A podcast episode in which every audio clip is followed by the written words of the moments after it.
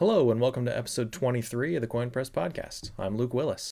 Today, I'm joined by Chad Hahn, VP of Pariveda Solutions. Welcome, Chad. Hi, nice to be here. Thanks, Luke. Glad to have you. So, uh, Pariveda, you are a consultant for a variety of different companies and different industries. Um, I used to work there. This was my my job out of college, and spent a number of years in consulting, but never had the pleasure of working with you as we were in different offices. I was up in Seattle. You're in LA. Is that right? That's correct. All right. So so tell me a little bit about what you do at Pariveda, and we'll get to the Web three stuff. Sure, sure. Quick background. I am a vice president in our Los Angeles office at Pariveda. I've been a consultant more or less my entire career, which uh, has been about 25 years now. I'd say unfortunately, because that's a long time. I'm feeling a little old. Um, but at Pariveda, we provide really a full suite of consulting services. I'd say we skew heavily, as you probably remember, uh, on the technology side, both strategy and execution. But the firm's calling cards really technology execution for very complex, fuzzy problems. In addition to that, we've grown into uh, more management consulting services as well. So that's a little bit about the firm and a little bit about my role there. Very good. Yeah, and you're working with traditional companies, right? A lot of uh, you know web services, obviously, because it's technology. Some mobile, some websites, a lot of cloud services, that kind of thing. Um, but at least while I was there, there wasn't a whole lot going on with blockchain, and the technology was fairly new, and not a whole lot of people were building on it, um, especially not at established companies. But there's this you know blockchain starting to enter the the public psyche. I know fortune 500 companies all over the place are looking at it. Um, i'm curious what you've done to date for your clients with blockchain uh, any advisory work you've done there and you know if it's not much what's your background coming from uh, from blockchain yeah so uh, you're right in that Pariveda works mostly with uh, enterprise organizations that would probably be considered more traditional. Uh, we do work with some SMBs and and startups, but primarily we're working with large organizations on whatever transformation they have going on at that point in time. Um, and so, because of that, uh, and because our organization, the, our clients generally fall into the um, traditional enterprise space, uh, blockchain for the enterprise, as as you probably know, hasn't really taken root like uh, certainly like I thought it would. Yeah. Uh, this is probably a good place to back up and give you my background with when I fell down the rabbit hole, as they say. Yeah, yeah. this was uh, late 2016. At a previous firm, I was looking at emerging technologies to decide, okay, well, what's what's going to happen over the course of the next three to five years? And you know, of course, we looked at machine learning, we looked at IoT, we looked at robotics, we looked at AR, VR um, and we also looked at blockchain. And the more I got into it, because because like most people, um, when they go down the rabbit hole, they hear about you know, they heard about Bitcoin, dismissed it, you know, yeah. got a little bit more information, and then started to understand the potential. Um, I did something similar, but I was never interested in uh, the token or crypto side of it. I was always mm-hmm. interested in the underlying technology and wanted to know how that technology might benefit uh, firms uh, that we were advising.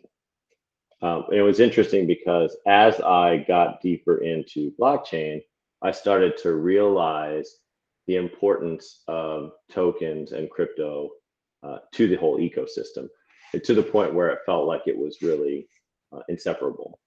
Yeah. And that's what really got me um, focused on at that point, uh, looking into various tokens and, and crypto investments at first as a way to just learn about the ecosystem.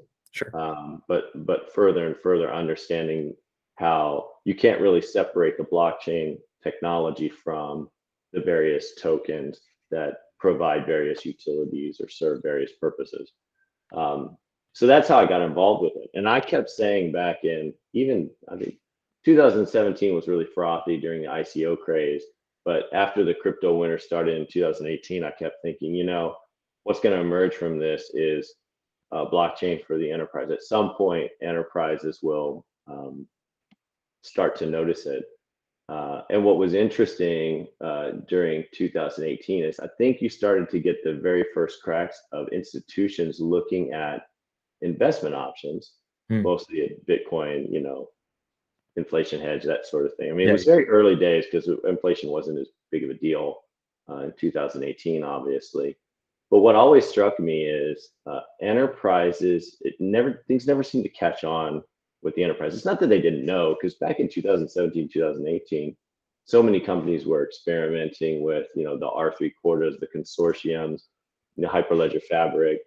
Um, but I kept thinking, oh, okay, we're a year or two away from large scale blockchain adoption. That that still hasn't really happened in the enterprise, in, in my opinion, certainly not in my experience. Um, so in terms of what we've done as an organization, I'd say Pariveda as a consulting company is still relatively new to the blockchain space, not in our understanding of what the technology can do, but just in the number of reps we've had with clients uh, who want to look at building solutions on top of Web3 or on top of blockchain technology. Sure. Okay, very good. Um, so for for your day to day, I'm sure you're involved in a lot more than just the blockchain side of this. Um, do you, you know, how much of your time are you spending talking to companies about uh, blockchain, uh, either at the integration with their existing services versus just, you know, kind of the the traditional Web two stuff? Uh, quite a lot actually. So really? you know, if you were to look at Pariveda services, you know, that it, there's you could probably split the technology execution into app dev is one category, data and analytics is another category, cloud is a third category, and, and emerging tech, mostly machine learning, AI related solutions as a as a fourth category. And what's been interesting is uh, the blockchain discussions have, have cut across all of those uh, layers. Um, most of the conversations that we have are quite, quite frankly, still uh, at the C-suite and board level around education about what blockchain is and isn't. So you can imagine, you know, uh, board of directors members, uh, CIOs, CTOs, CEOs, COs, they they still have a very, uh, in my experience, a fairly limited understanding of blockchain technology. So a lot of our conversations are blockchain 101. You sure. Know, what what's the true power behind it, which we always advise them around decentralization. I mean, that's the real that's the real key. Um, and of course, there's all the benefits uh, around that. Um, and as we have these discussions, we often will bring up uh, use cases in their industry where there might be possibilities to leverage blockchain technology. Because it's not as if these organizations have never heard of it, or maybe in some cases have even um, experimented with it, but it's been on a small scale. It's been limited. It's been kind of in the lab, so to speak. And so we try to talk to them about what's practical uh, with blockchain technology right now. Um, and we've had quite a few of those conversations to the degree that that you know at some point these organizations will do more than just dip their toes in the water but you know i think everybody's still waiting for the tipping point in every industry except for perhaps finance. Um, sure. Uh, and when that happens, you'll I think you'll start to see a lot more adoption. Yeah, I think that's a really good point. Um, so I have a couple questions out of that. Number one, uh, when you are educating the C-suite for various companies about blockchain, what are some of the typical questions or concerns that you get? Repeating patterns. Yeah, well, in the enterprise space, it's it's always around privacy and security. So, sure. you know, we're often talking to traditional enterprises about use cases that probably fall more in the consortium blockchain space um, mm. or permission block blockchain space. And so, of course, the big question, because the, the real benefit of that becomes transparency of the immutable data, uh, auditability, that sort of thing. And of course, the question is, well, can everybody see all the data? With you know, of course, the answer is no, and you can you can set parameters around that.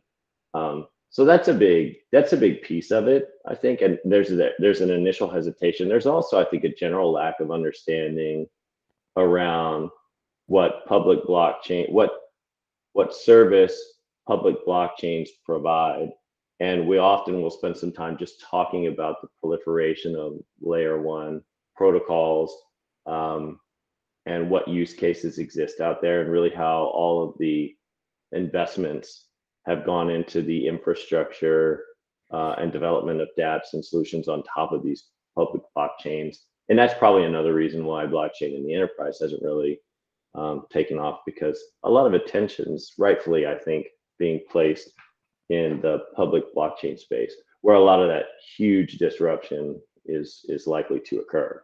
Sure. Interesting. So then another thing you said was around the the practicality of blockchain right now for their use cases. Um, I have a perspective on like what does an accessible dApp look like and enabling it for users. Is that what you're talking about, or is this more about like the limitations of um, the technology or something? Well, certainly some of it's just general user experience for a mm-hmm. dApp versus traditional application. But I think the conversations we have are, are broader. And and that is that, you know, if you're traditional enterprise, you've probably built your success to some degree on being an intermediary or some degree of centralization. Sure. And so there's this, you know, part of it, I was talking about polarities. There's this polarity between uh, your enterprise's success being in an older model and and the real value proposition of blockchain, you know, especially around decentralization. So, you know, if you're Visa, you know, of course you're heavily involved in blockchain, but in a sense, that technology could eliminate your existence, you yeah. know, if it's taken to its extreme. So if you think about the other enterprises, you know, part of what's pragmatic is to say, okay, well, what aspect of your use cases would blockchain serve, particularly around not linking into let's say a public blockchain although there's plenty of options for that but but what what makes sense for you to work more, more closely with your ecosystem of partners customers and others in maybe a more permissioned way to let you extract some value out of that you know transparency immutability security shared understanding on the blockchain that sort of thing right so right. that's really where it's gone cool yeah cut out some middlemen and save some costs and coordinate people more efficiently and all that. Good. Sure.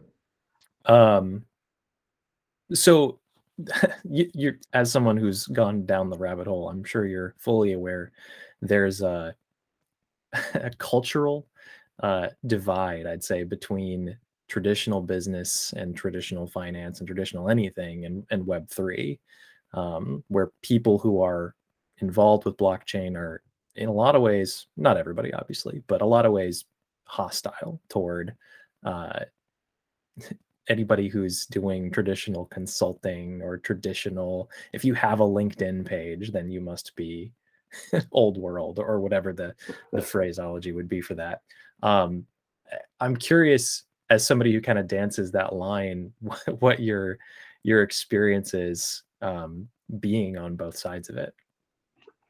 Well, it's interesting in that I haven't gotten a lot of that hardcore intransigence on on either side, uh, and and I suppose I might just have been lucky so far. Sure. But uh, by and large, the more traditionalists are that I that I work with and talk to are curious about blockchain, and the more Web three sort of new cultural folks um, don't seem to be so vitriolic around. Yeah what they would consider the the old school you know it i think where where that dissection becomes interesting is in the concept of governance so mm-hmm. where i've seen a big shift um, in thinking it's been less about the core of the technology and more around the way we all govern ourselves and to be to be fair i don't think blockchain brought about that um, shift in thinking, I think blockchain just accelerated it. So uh, I had a former mentor, a guy named Rod Collins. He was the director of innovation at a former firm of mine who talked a lot about how we need to embrace networks over hierarchies.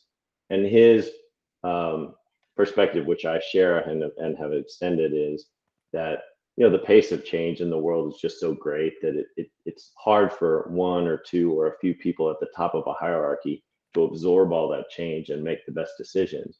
And what we really need to have is less command and control and more emergence of, of ideas through collective intelligence. Because if you get enough people looking at a problem, what was Linus's law like? With enough eyeballs, all bugs are shallow, or something like that. Right. That, that you know that that's a better model in in a, in a world where change is just so much more rapid.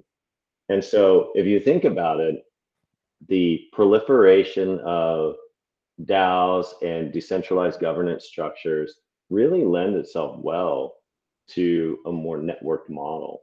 Yeah. And so I, I think some of the the the cultural shift is more about the way we govern ourselves and less about you know there's a web 3 way from a technology standpoint versus a kind of a web 2 way now certainly you know in many ways i guess the web 3 came up um, or web 3 got popular popularized by those who said look we can't have a handful of large centralized organizations owning our, all of our data and all that sort of Facebook, Google type stuff. But by and large, I've seen it as a, a coordination shift. Like, how do we mm. coordinate together as people? And that is particularly interesting to me. I think there's going to be some real innovation in that space um, over the next few years, especially this year, where you know, in some respects, it could be considered the year of the DAO. Sure. Um, I just think there's some really exciting things that are going to happen there. And no, no predictions. It's just you know some change is coming. Yeah, definitely. Um, I know Pariveda has played around with a few different organizational structures internally, and I'm sure advised different companies as well on on that sort of thing. Um, I am curious to see what from the kind of the Web three bleeding edge of uh, human coordination at scale in DAOs will carry over to traditional organizations. And obviously, it'll be a slow trickle for a lot, but um, yeah, I think it'll be really interesting to see some adoption of that and a little bit more decentralization of decision making within companies. So, mm-hmm. interesting stuff. Um, so looking at crypto, blockchain, all the technology here, what's your take on the impact that that is having right now on on existing companies who are either gung ho or slow to adapt? Um, and, and what do you think is going to happen? What's your prediction for the impact that this technology is going to have on the large incumbent players who who aren't adapting and who are going to choose to forego this revolution?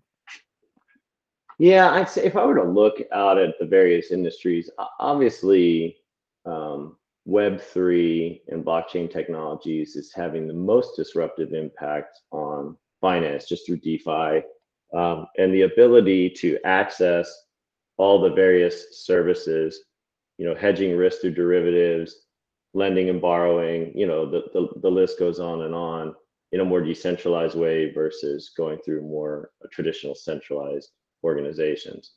Um, and so those organizations are, are starting to feel it. I mean, I'm, I'm reminded of, you know, uh, trade settlements when buying and selling securities. Um, you know, blockchain technology is a far superior approach yeah. with near yeah. instant real time settlement than what we have today. Um, and you know, I think about organizations like DTCC, and of course, they're you know they're also touching blockchain. And I, I always think it's interesting. DTCC, Mastercard, Visa, all these organizations that are really threatened by this technology, kind of working to um, adopt it in certain ways so that they can remain relevant. And, and I think they'll they'll succeed to a certain degree, but there will be large disruptions so that some might go the way of, of Blockbuster. Um, it's sure. interesting though, outside of finance, the jury's still out on how large traditional incumbent players, I think, will be um, affected by the growth of blockchain technology, uh, I, there certainly will be, you know, any organization that is a true intermediary.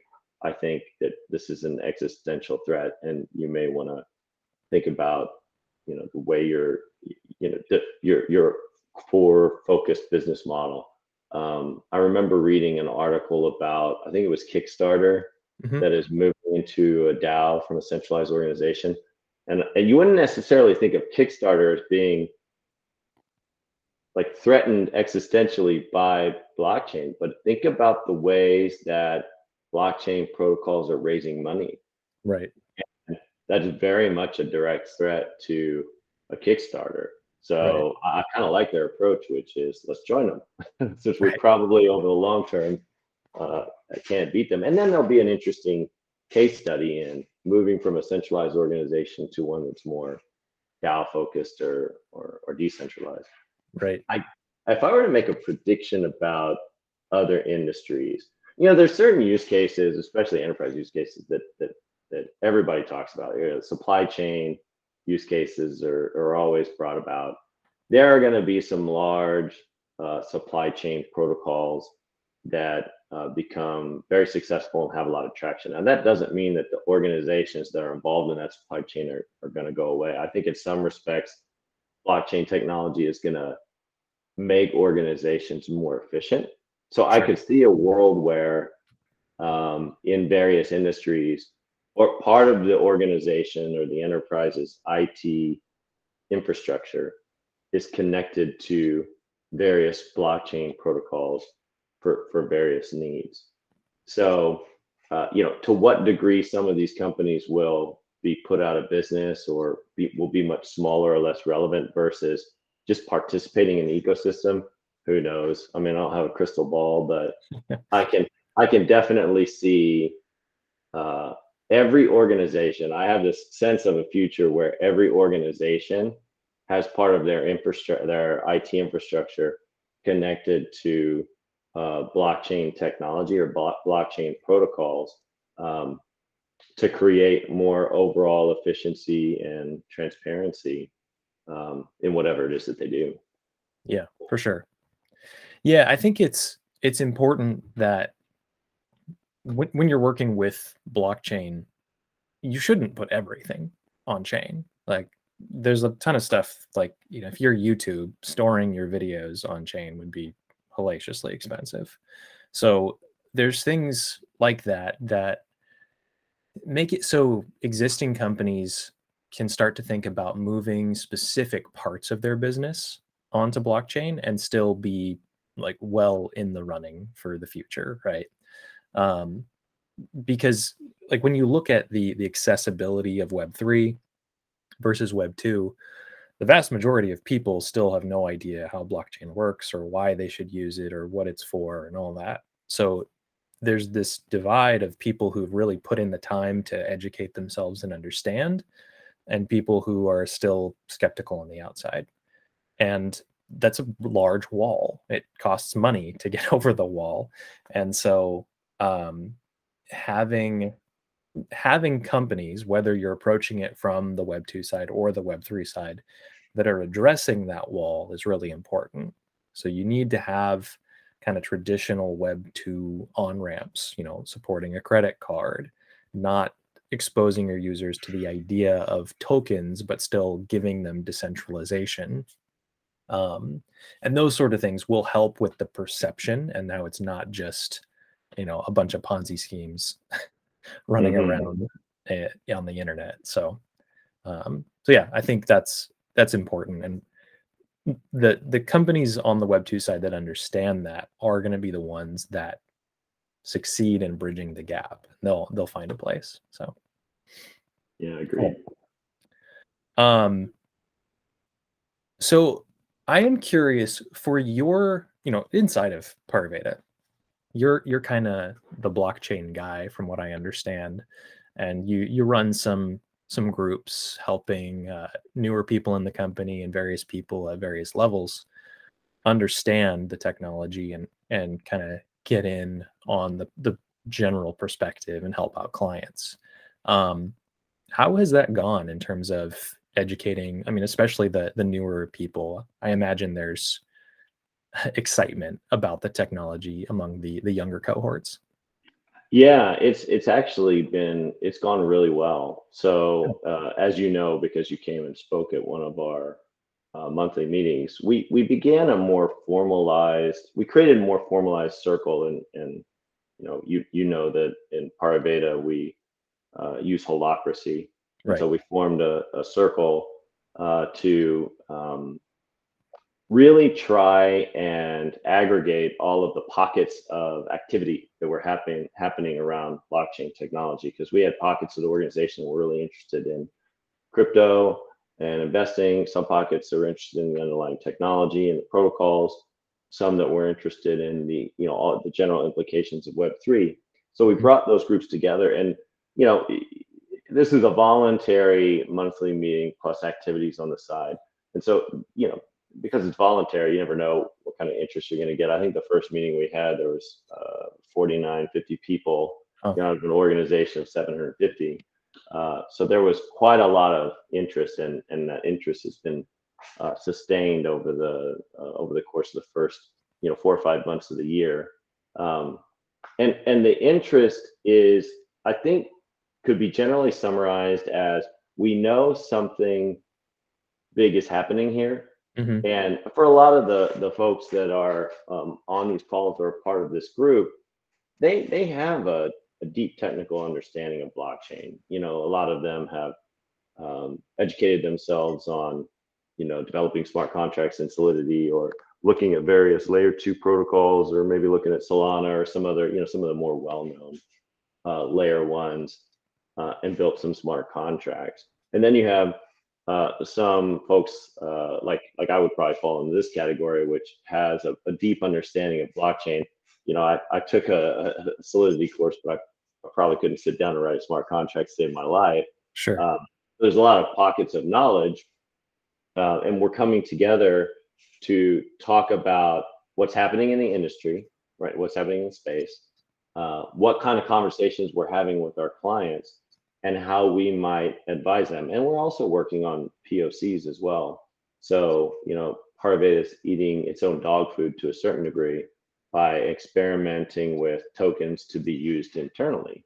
You know, cool. so should we should we do some governance using these tokens? How could um, a, a DAO-like principles be combined with holacracy uh, and enable maybe more network model, or I say not more network models, but but a, a greater flattening of our network uh, yeah. so that decisions continue decision making continues to get diffused so you know how do we incentivize through gamification and and how would um, you know tokens work uh, for that purpose so we're doing a lot of experiments as well um, particularly on the governance side while we have these deeper conversations about what we're talking about with clients and you know where this all may go. Yeah. Um, so there's a lot of interest there, um, and these these group meetings are well attended. Very cool. Um, you mentioned holacracy a couple times. Why don't we run down that path? Because I, I doubt most people listening really know what that is. Um, so I'll, I'll give my 30 second remembrance of, of what it is, but basically it's an alternative organizational structure where instead of like a traditional hierarchy, you organize people into circles and you can have different roles inside of as many circles as you want. So you're not directly tied into you know this is your boss and that's their boss and so on. Um, it's just the different roles and responsibilities you take on within various areas um, which feels closer to decentralization.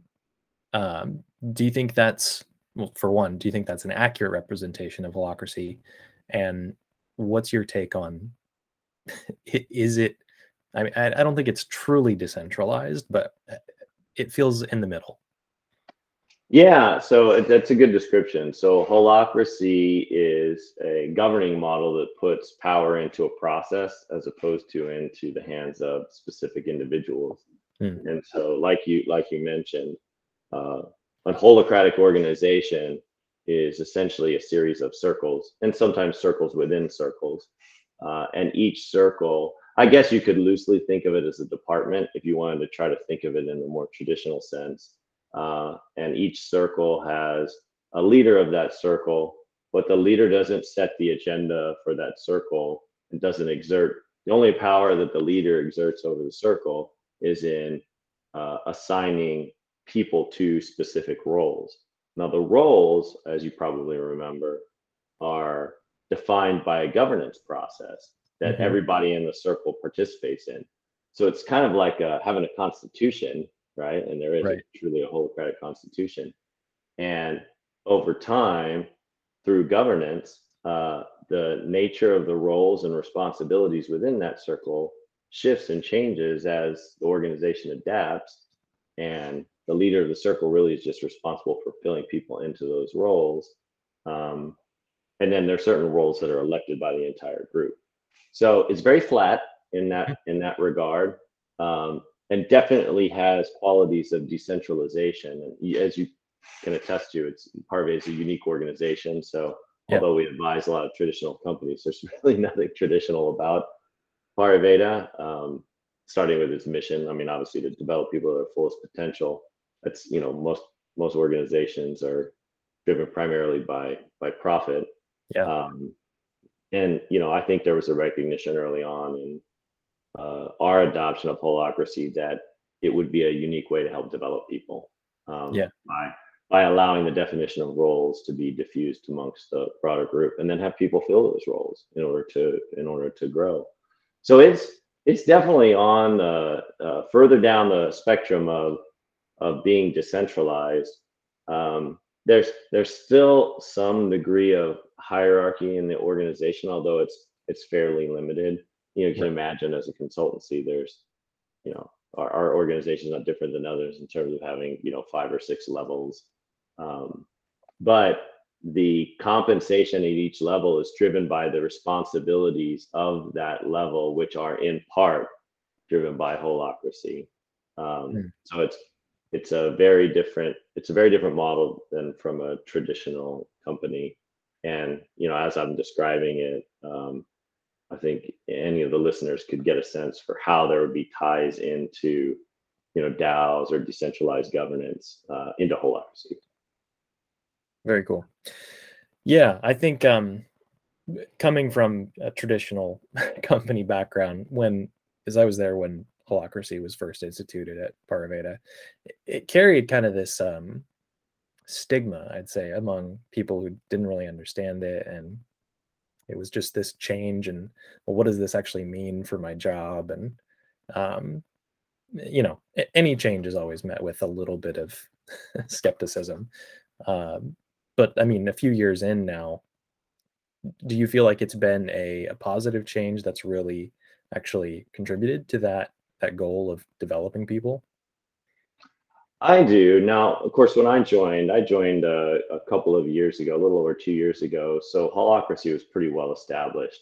Sure. Um, and I have seen the adoption and maturation mm-hmm. of holacracy in the organization grow during that time, but it was it was pretty well established. So I wasn't here when it was first introduced, and maybe there was some resistance to change. But as you were talking about that, Luke, it reminded me uh, of the the broader uh, yeah. blockchain ecosystem and how you know there's always there's always a behavior change and a change management aspect to large tech technology shifts yeah and what might happen and so certainly when we think about um, the enterprise organizations we work with there are going to be some executives leaders within those organizations that will always look at blockchain with skepticism they'll say things like you know bitcoin's a joke you know they might maybe they follow what charlie munger and warren buffett have to say about bitcoin and you know they'll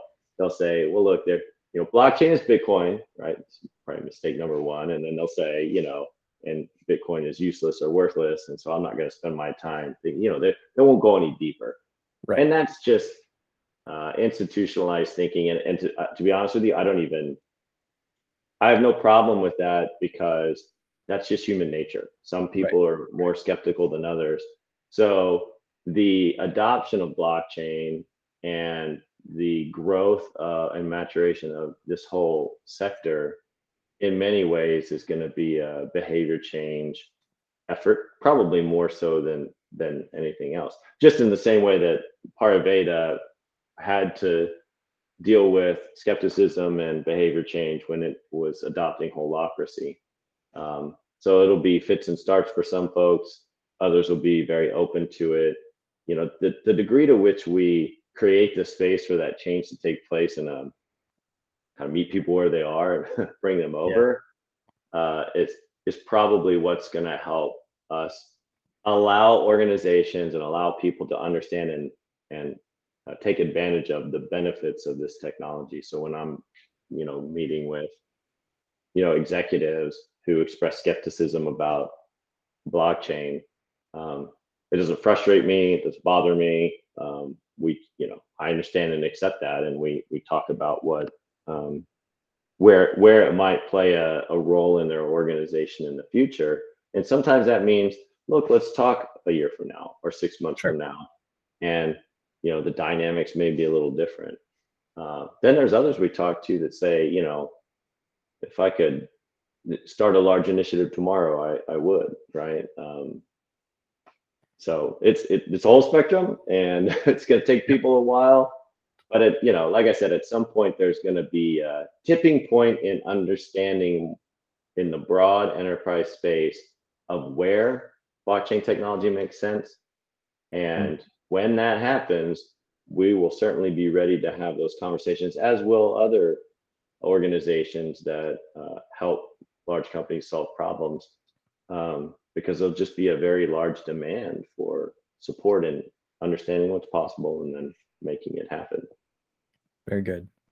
Yeah, I mean, that's exactly what you have to do with people because they're people, right? It's uh I think there's too much of a a, a culture of within web3 people saying you know if you're not already on board you're just not going to make it. And it's not very inclusive of kind of human nature. So um, having having people like yourself who who care to actually take the time and be patient and explain um, is really important. And that's what we need in order for blockchain to be more publicly accepted, right? Because the perception right now is very much it's a closed door club and uh, it costs money to get in and everybody's crazy here and everything's too expensive. Why would you spend money when I can just right click and save that picture and all that, right? So yeah, yeah. it's interesting. yeah, and you, you know, I'd say the, the the the people that have grown up in Web three right? It, you know, maybe they just graduated university or when they started coding, they've only really coded in Web 3. Mm-hmm. Um, you know, their frustrations or trolling of the more traditionalist, you know, reminds me of I came up during the, the growth of the World Wide Web. And those of us who had never written a you know two tier uh, application that you know runs on Windows and had only built web applications, you know, had a similar sentiment. Right. and so, it, you know, if this is not new, right? This is also human nature. It's like the, the people that are on the new and cutting edge look at the rest of the folks and say, yeah, they just don't get it and they never will. Like, right. you know, my, my Bored Ape is better, you know, that sort of thing. but I think both sides uh, have to realize that this cycle has occurred many times over the course of history. Something new happens, and those that embrace the new look at those that embrace the old with disdain. Those that you know embrace the old look at those that embrace the new and say you don't know what you're talking about. Um, but you know the the truth is uh, that both sides probably have uh, some degree of openness that they need to you know embrace. Um, mm-hmm. and when that certainly when that happens with with blockchain uh, everybody's going to benefit right? So for those that are believers in blockchain and only blockchain or web3 and only web3 you know the more people that you get on board the greater the value of the overall ecosystem. And for the traditionalists it you know technologies change and create new opportunities blockchain's pretty paradigm shifting. Right. Um, and at some point, you're going to have to get on board. Just how long is it going to take you? Or Yeah. at least that's my opinion. Yeah, no, I I completely agree. Um, I think the I, I'm actually I'm curious what your take is on um, that that idea of just companies and people that are not going to make it and they're going to miss out um, because as the the asset class of tokens and NFTs and whatever get more expensive, um, a lot of the public chains will price new entrants out. Uh, so I'm curious, you know, existing companies have a lot of money to throw around, but the longer they wait, the more expensive things get, and the more of their stockpile it'll cost to to enter into one of these. Uh, like if you know if they wanted to build on Ethereum today at the right time, it would be very expensive. Um, so yeah, I, guess I'm curious is there a timing aspect here that matters or are, are these private and permissioned and just new l1s kind of the way to to make that accessible for the long term Uh, I guess I think about it a little differently in that, Sure. you know, there's a there's um sort of the notion of missing the the boat, especially if you think about crypto as an asset class.